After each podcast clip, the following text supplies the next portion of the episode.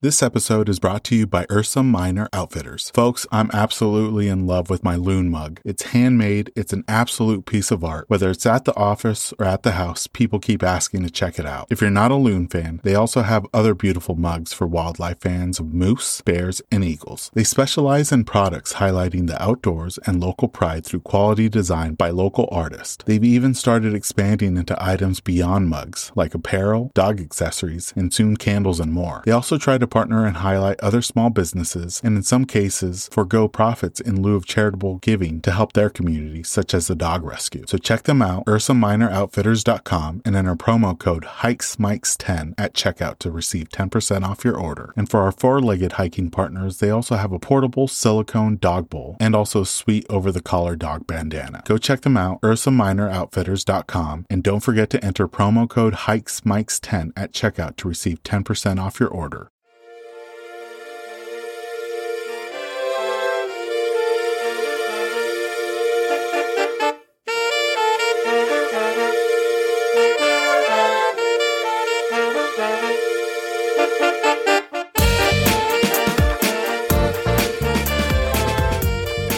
Welcome, everyone, to the Hikes and Mics podcast. I'm your host, Ivan, and together we'll embark on a weekly journey connecting with extraordinary hikers from all corners of the U.S. and beyond. As the cool and colorful embrace of fall envelops the Northern Hemisphere, we've had the privilege of conversing with remarkable individuals throughout this season. Their experiences and adventures will leave you yearning to hit the trails. And in today's season 4 premiere episode, we're talking to an amazing individual who you may know for his hidden gem features on his Instagram, and most recently on his new website, offthebeatentravel.com. His name is Sasha, and you can follow him on Instagram at Sasha underscore traveler. Sasha shares with us some of his favorite hidden gems that he and his family have come across as they travel around the U.S., which includes some picturesque places in Montana, the beautiful Southwest, and much, much more. Looking for places outside of the U.S.? Sasha has you covered there as well, creating off the beaten path locations across the globe. Without further ado, let's jump into this episode with our guest, Sasha.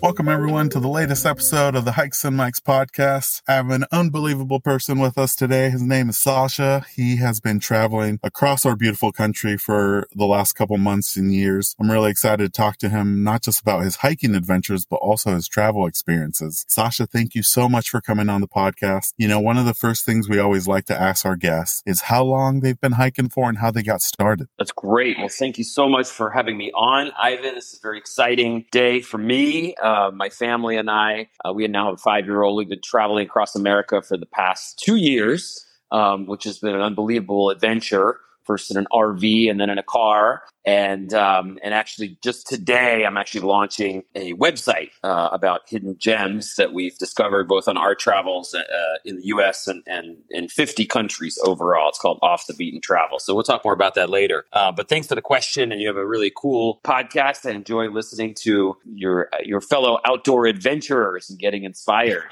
um, so uh, yeah, uh, I got started hiking. I was a, uh, a scout growing up in the Washington D.C area. Uh, my parents dropped me off at a scout camp when I was seven years old, and I, like I kind of panicked and uh, was was really upset. I got sick, but we had some pretty inspirational scout leaders that took us on on hikes. And, and I remember my first backpacking trip. I was ten years old, um, and it was it was not in like nice, warm, sunny conditions. It was actually in the colder fall, and so I had this backpack that was bigger than I was uh, and went overnight and basically almost froze to death. I think they got down to about 25 degrees that night. Oh my goodness. 10 and, and, uh, you know, the, the whole hike was probably 10 miles over two days. But, you know, when you're that age, it's very, very memorable. And I, people kept telling me like, oh, it's going to build character. It's going to build character. And I hated them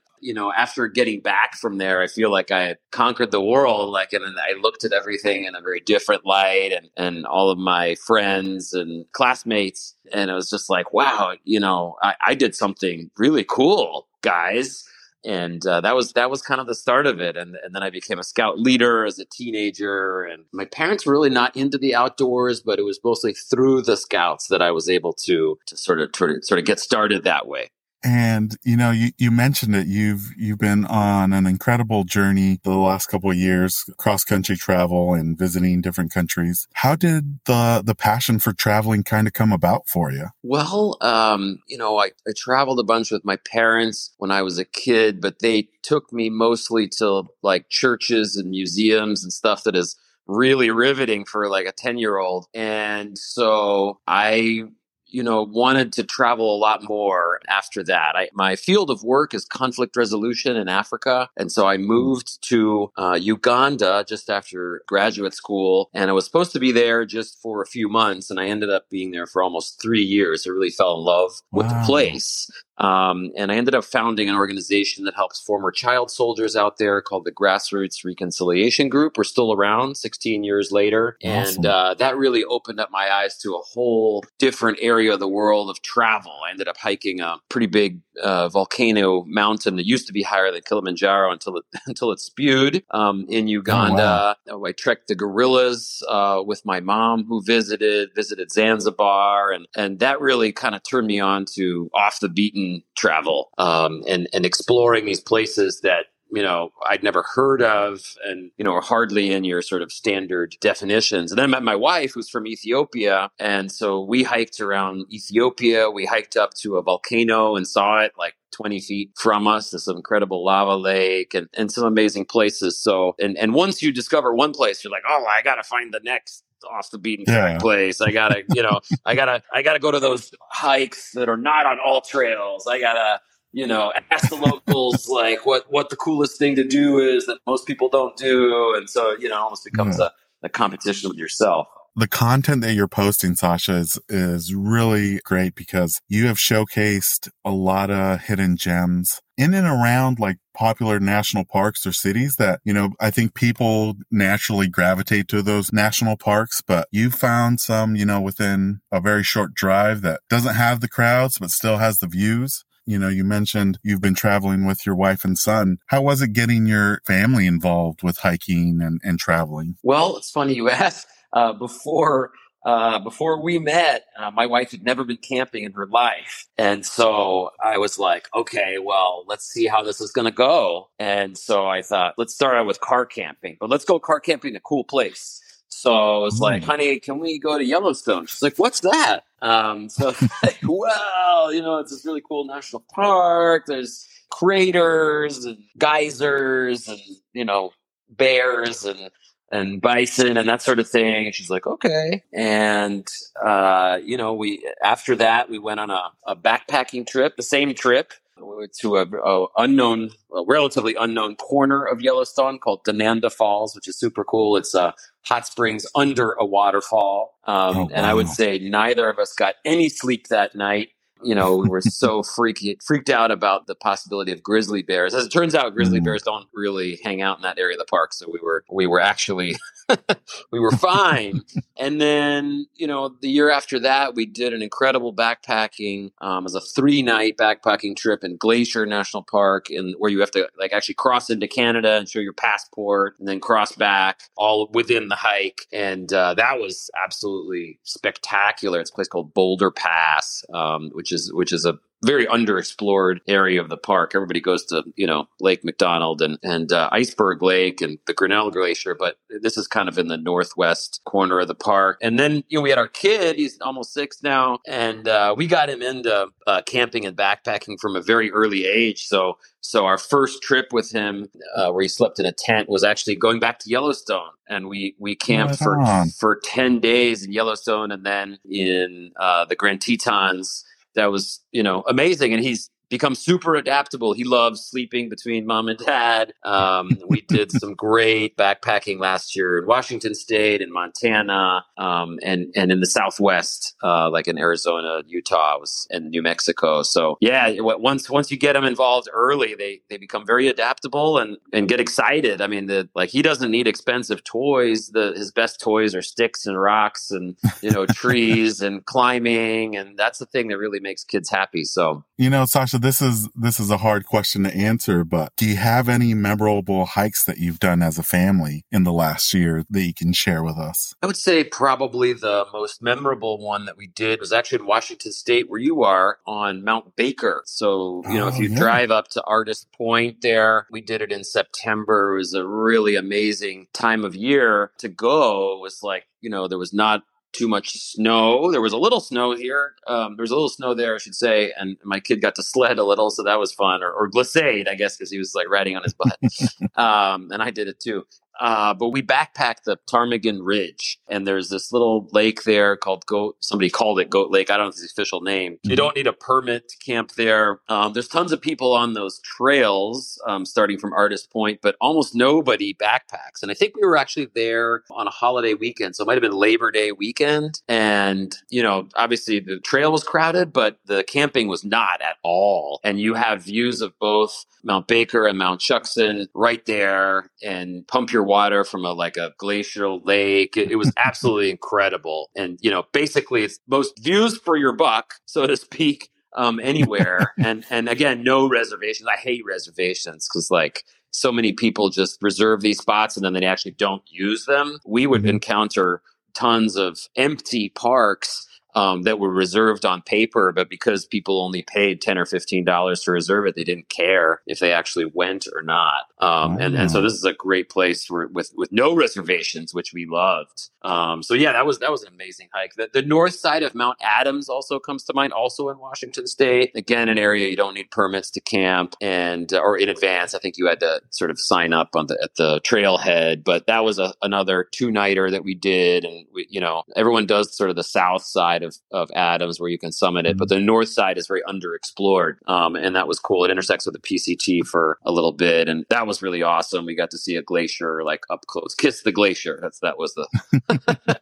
that was the point. Yeah. And I, and I learned the whole bit about don't cross the, the glacier streams in the late afternoon because they become so, so big and, and raging. You have to cross yeah. them in the morning. So that's, that was, that's something new for me being from the East Coast. So Oh, that's incredible. And before we started recording, you were telling me some of the other places you got a chance to visit in Washington and they're truly off the beaten path because I think most people, when they come to Washington, the big three are Seattle, Mount Rainier, and the Olympics. But you've been able to find some really unique um, cities and towns on your um, travel across the country. What are some of your favorite underrated cities or even states people might not see as a outdoor recreational destination? Well, we really loved uh, New Mexico. That I think is a very underrated state overall. Um, a lot of people know Santa Fe and Albuquerque, especially if you watch Breaking Bad, right? Um, so, uh, and it's funny, driving with an RV in New Mexico, everyone thinks that you're cooking meth in it, right? It's pretty hilarious.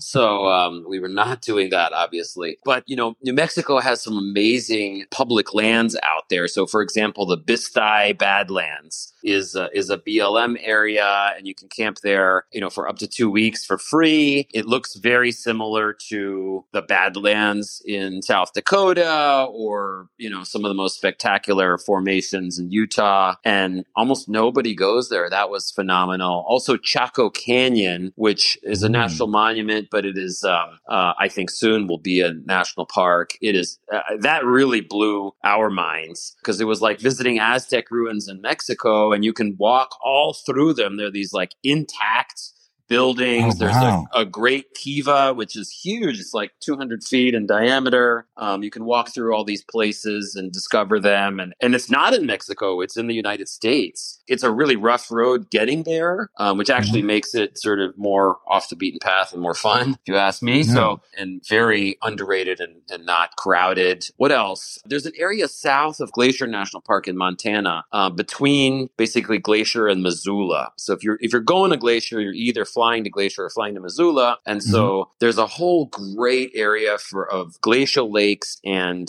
mountains that are in the same range as Glacier, but it's not part of the national park. And so, you know, as soon as you utter those two words, national park, like everyone's going there. Um, yeah. But if you uh, if you're in an area that is not, then you can have so many of the trails by yourself. And so we hiked this area called the Mission Range because I guess there were missionaries there, Catholic missionaries. It's it's close to Saint Ignatius, and there's a bunch of hikes around there. So Lake it's McDonald Lake, not Lake McDonald, like the one in, in the park. There's a few other streams and beautiful areas. And we saw bear scat everywhere, no bears, uh, thankfully, but just absolutely stunning environments. Um, you can fish on these lakes with a permit. They're on the, the Native American reservation, the Salish Kootenai reservation, so you got to get a permit from them, but not a big deal, not not difficult to get, and just really spectacular areas. And you can do them as, as day hikes. I probably recommend that so you don't run into the bears at night. And I want to say, is that the lake that you posted on a reel not too long ago, where you you did some kayaking or canoeing? So that's a neighboring lake called Swan Lake and uh, it's right near there. And another hidden gem. That's an area with no cell yeah. phone signal, which I love.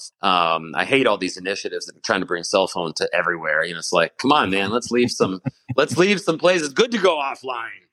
um, and and so that that was a really amazing. We camped there for, for three or four days. Uh, it was a funny situation because uh, the campground manager, the whatever you call them, the camp host, uh, went through the campground at about five thirty, saying, hey, there was a grizzly bear sighting. It was a grizzly bear sighting. Everyone back. We saw absolutely no evidence of this thing. And we think that the, the host was really just trying to quiet everyone down because they too many too many noises from the campers, like you know people drinking beers and stuff. That was pretty hilarious. But that that's another really stunning area. You can just rent a, a kayak or canoe and go out on this lake, and you know you're basically you know some of the only people there. Swan Lake, Holland Lake is right near there too. So yeah, th- that lake in the video was truly spectacular because it looks like any lake you would see in the park, but without, I think you were the only one on the lake at that time when you kind of panned across it, which, you know, it's hard to find those type of unique gems uh, nowadays in the outdoors. There's tons of them in Montana. Yeah. Just, just don't park yourself in a national park and uh, you'll find yeah. a lot of solitude. Yeah. Going back to the national parks, you've, You've been able to cross off quite a bit of them, Sasha. I think you're over halfway through visiting um, the U.S. national parks. Yeah, 34. Um, yep. What's been the most underrated park um, if there has been an underrated park that you visited? Yeah, good question. So probably North Cascades. It's actually the second least visited park in the lower 48 states, which is mind blowing to me. The hikes there that we that we went on and the and the camping, the free camping that we had was pretty unbeatable. Obviously, it rains a lot there and snows in the wintertime. We really love North Cascades and those. The, you know, it looks like Patagonia for us. That was really phenomenal. There's also a park in southern Arizona. Technically, it's not a national park, it's a national monument. It's called Organ Pipe Cactus. Um, mm. And it's right on the border with Mexico, about an hour south of Tucson. And that was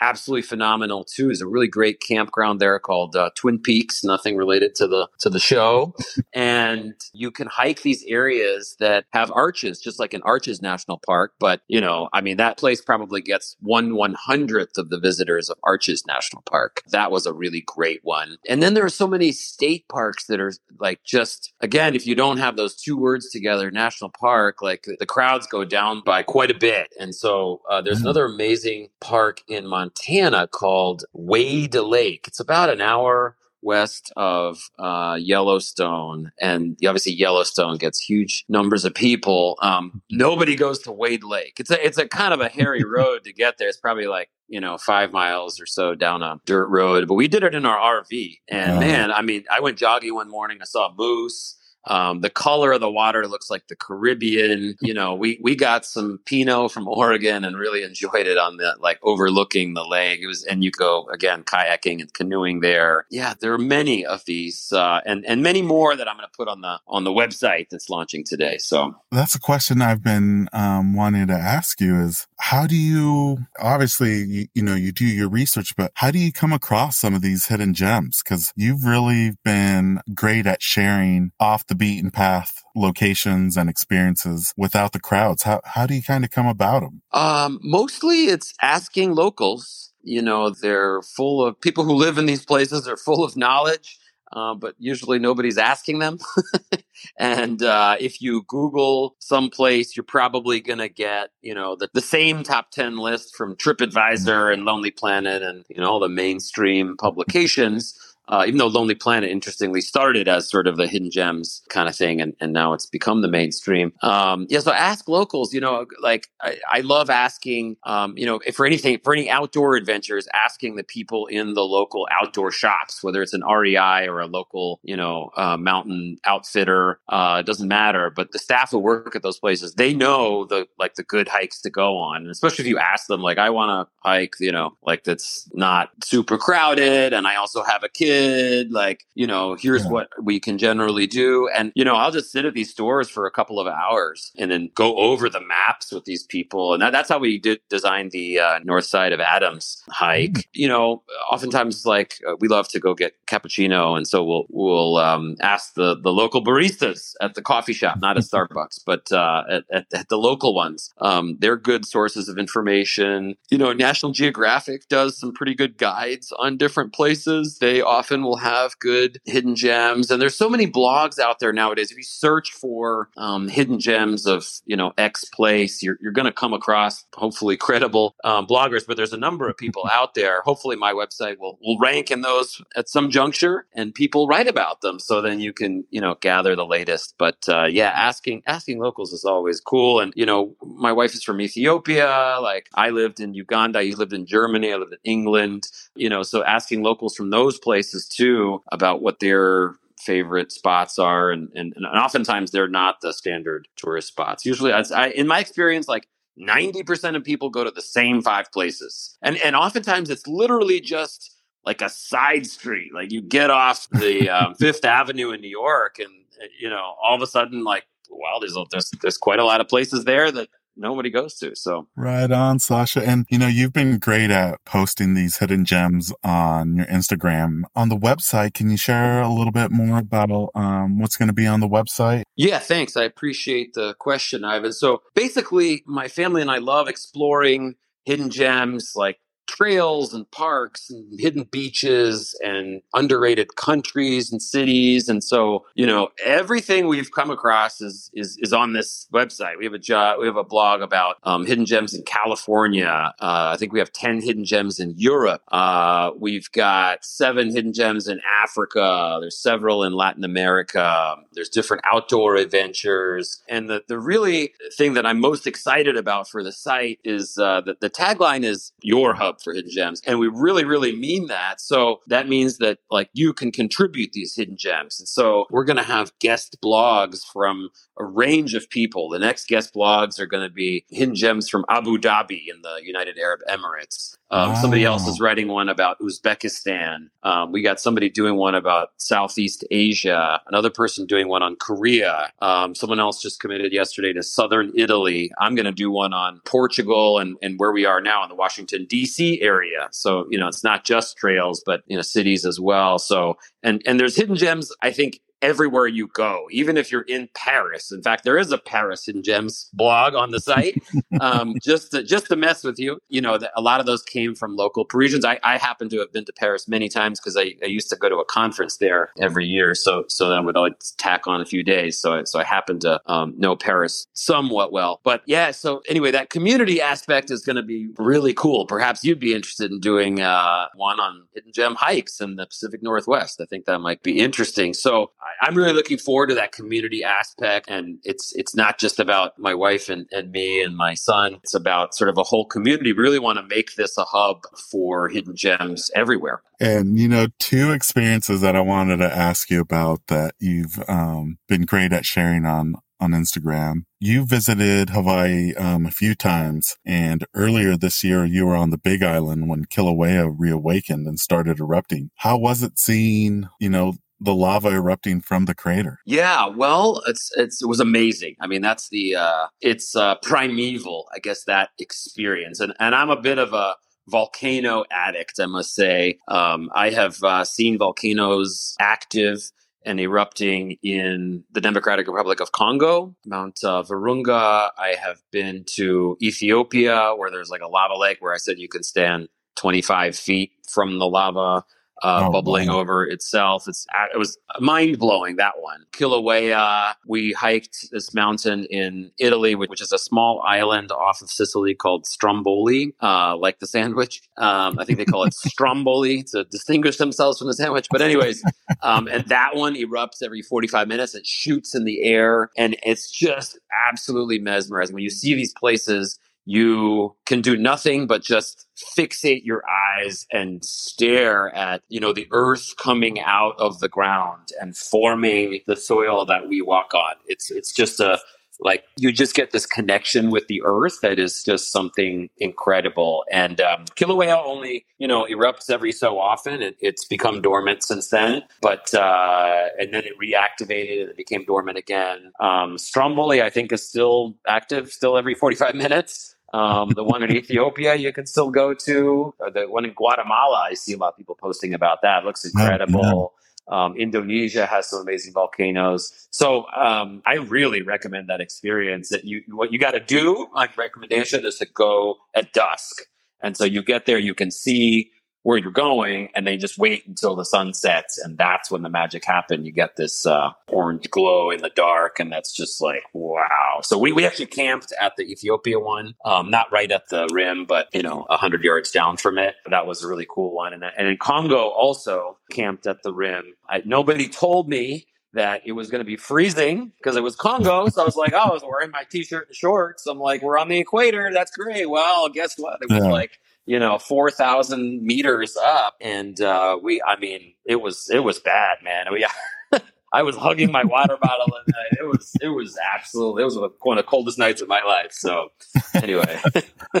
And then the other, um, you know, national occurrence that you got to see was the firefall in Yosemite. Um, and that one actually came from a last minute booking. I, I think you, you booked it like two days in advance. That's become a popular thing. And I feel like this year, you know, people recommended that you get on the bus instead of trying to get in with your car because the lines were, were long. Do you have any advice or tips for folks that are wanting to catch it in 2024? Yeah, the firefall is cool. It was very much uh, on a whim for us, as you said, we booked two days in advance we actually booked it without knowing that the firefall was happening. We just like we want to go back to Yosemite. Let's check it out. We had we had done the Clouds Rest hike a couple of years before, and that was amazing. But like we didn't see that much of the park. We just did that big hike, which is a big one. It's a two nighter. And so yeah, if you want to go see the firefall, go on a weekday first of all. Um, secondly, I totally recommend camping because you know then it's like the hotel access is very limited. You know, the Ahwahnee mm-hmm. Hotel I think just reopened again was under renovation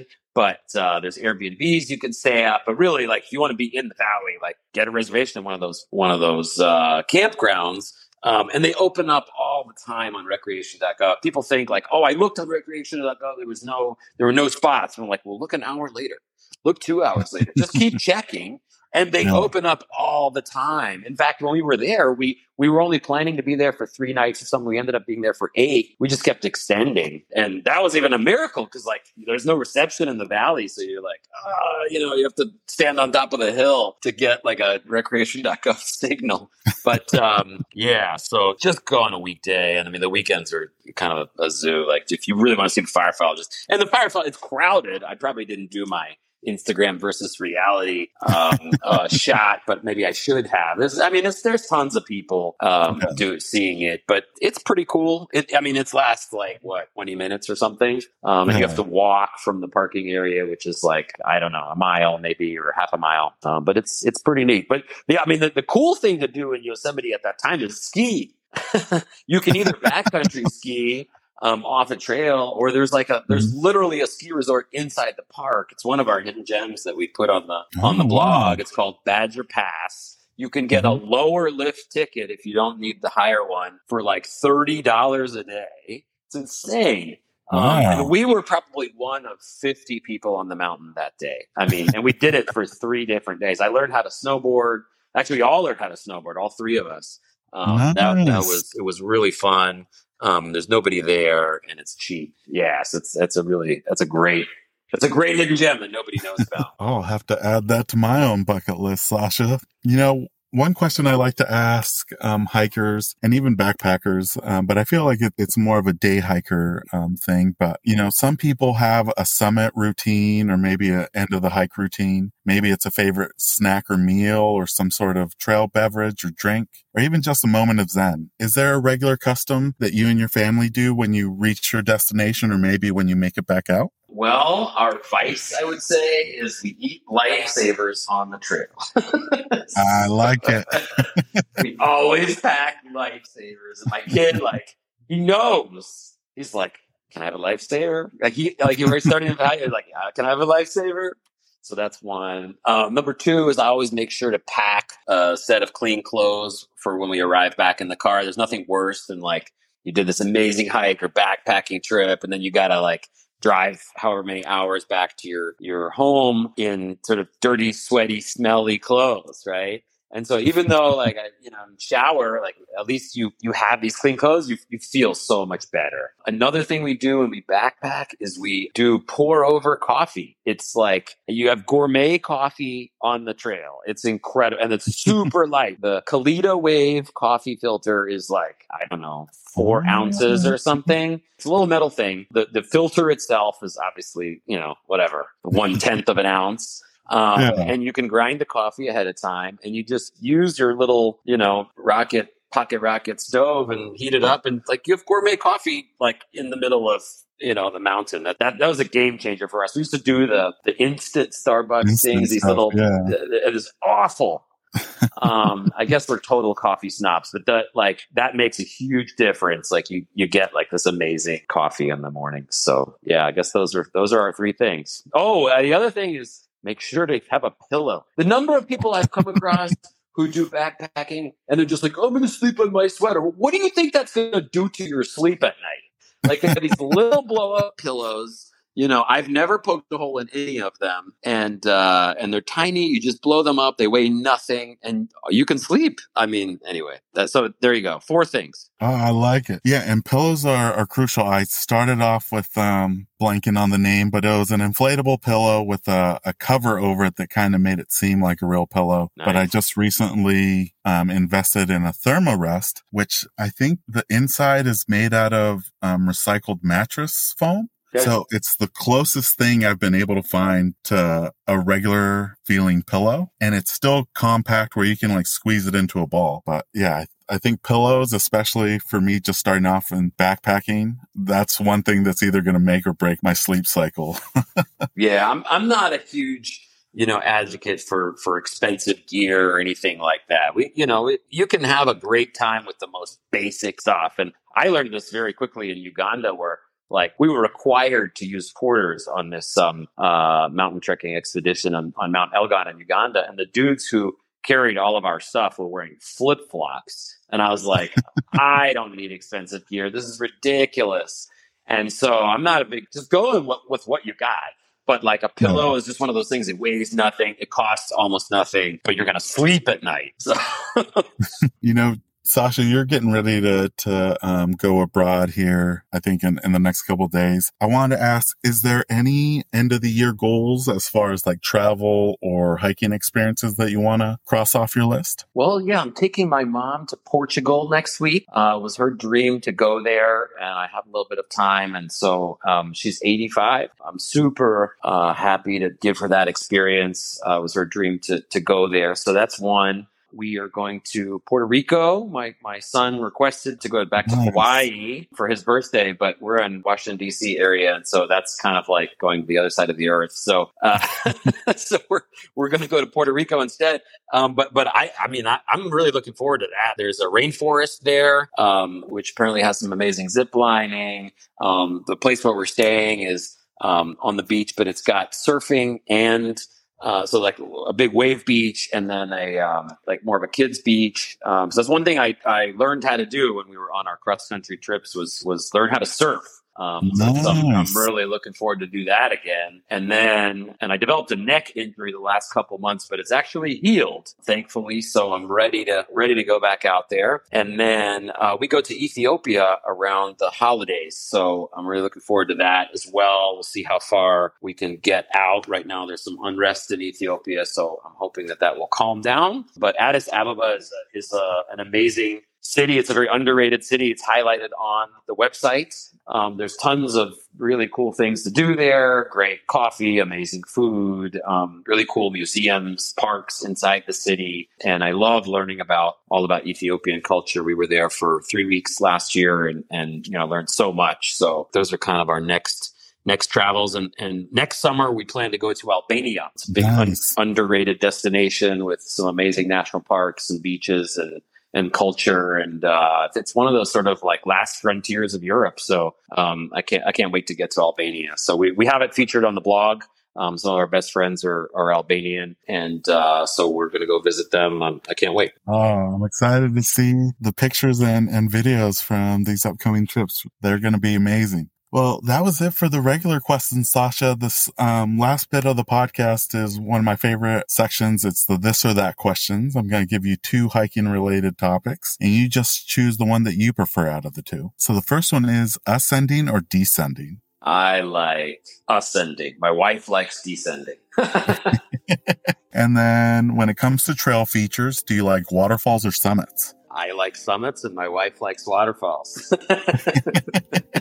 we we hike then, together, man, so I can't just answer these by myself, right? And then for the actual trail, um, especially going up to a summit, prefer switchbacks or just going straight up? Oh, switchbacks, definitely switchbacks. I think everyone would prefer, and, and our family prefers the switchbacks, and and my my son loves to say switchback, switch hands, because we like hold his hand on that.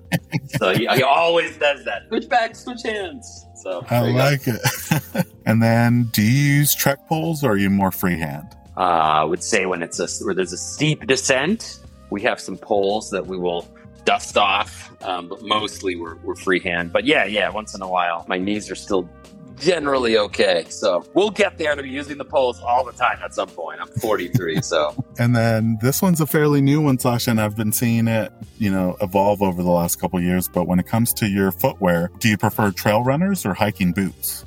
I prefer trail runners, but I have these hiking boots that feel like trail runners and they are absolutely amazing. They look like basketball shoes, they hug your feet, but they're actually hiking boots. So the hybrid is what I'm going to say. And then when it comes to your trail systems, do you prefer a loop trail or an out and back trail? I like the loop trail so you can get, you know, new scenery all the all the way. You know, it all depends on the route, but yeah, I like the loops better. And when you come across a body of water on one of the hikes, do you jump in or do you stay dry? They stay dry a lot of the time, but uh, sometimes we hike with friends. And so on the north side of Adams, I jumped in and that was awesome.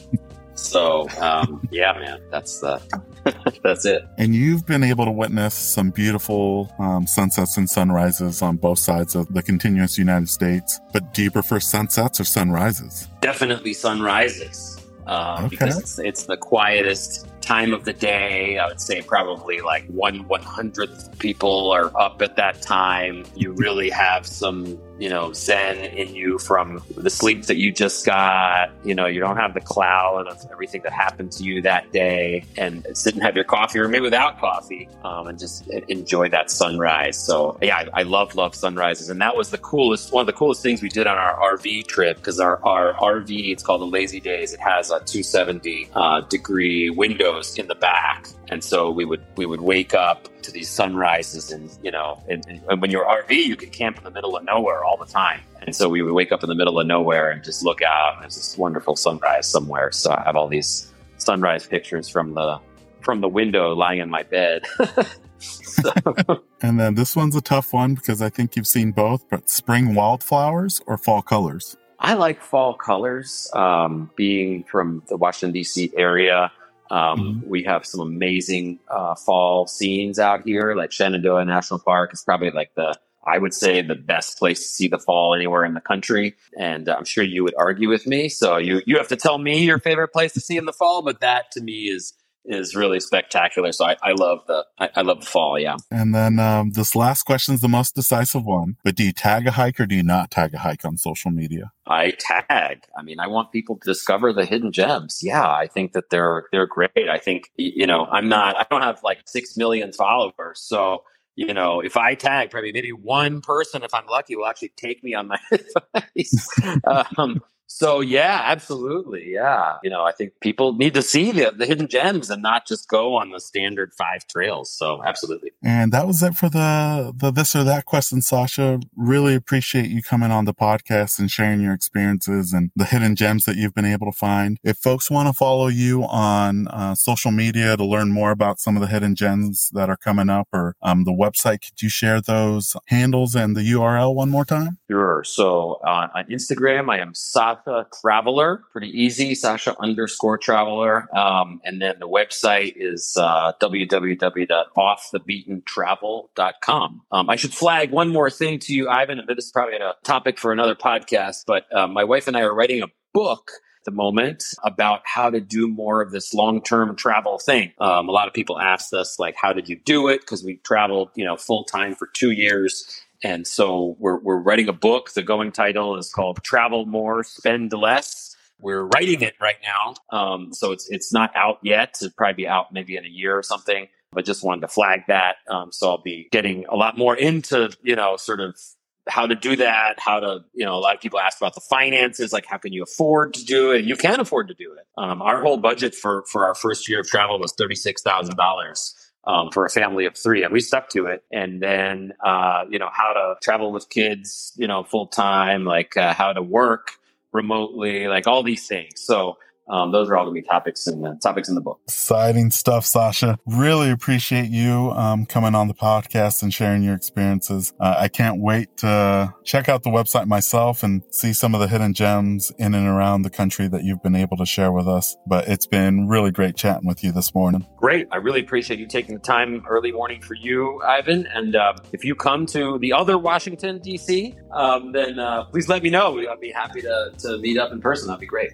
Oh, definitely. Most definitely. Thanks, Sasha. All right. Take care, Adam. And that brings us to the end of this episode alongside Sasha. We extend a heartfelt thanks to him for coming on the podcast. Make sure to stay connected and follow his and his family's upcoming adventures on Instagram at Sasha underscore traveler. And don't forget to check out his new website, offthebeatentraveler.com, using the link in the episode show notes. We have an incredible lineup of episodes planned throughout the fall, and we can't wait to share them with you. New episodes will be dropping every Monday with occasional bonus episodes on Fridays. To ensure you never miss out on those thrilling tales, remember to hit that like and subscribe button. Your support means the world to us. Don't forget to join our vibrant community on Instagram at Hikes and Mics. We'll be sharing episode visuals, my own personal hiking content, and so much more. Let's stay connected and continue to inspire each other on this remarkable journey. As we bid farewell, remember to tread those happy trails, embrace the great outdoors, and keep the spirit of adventure alive. Until next time, my fellow explorers, happy hiking. This episode's music was created by Ketsa. Follow him on Instagram at Ketsa Music.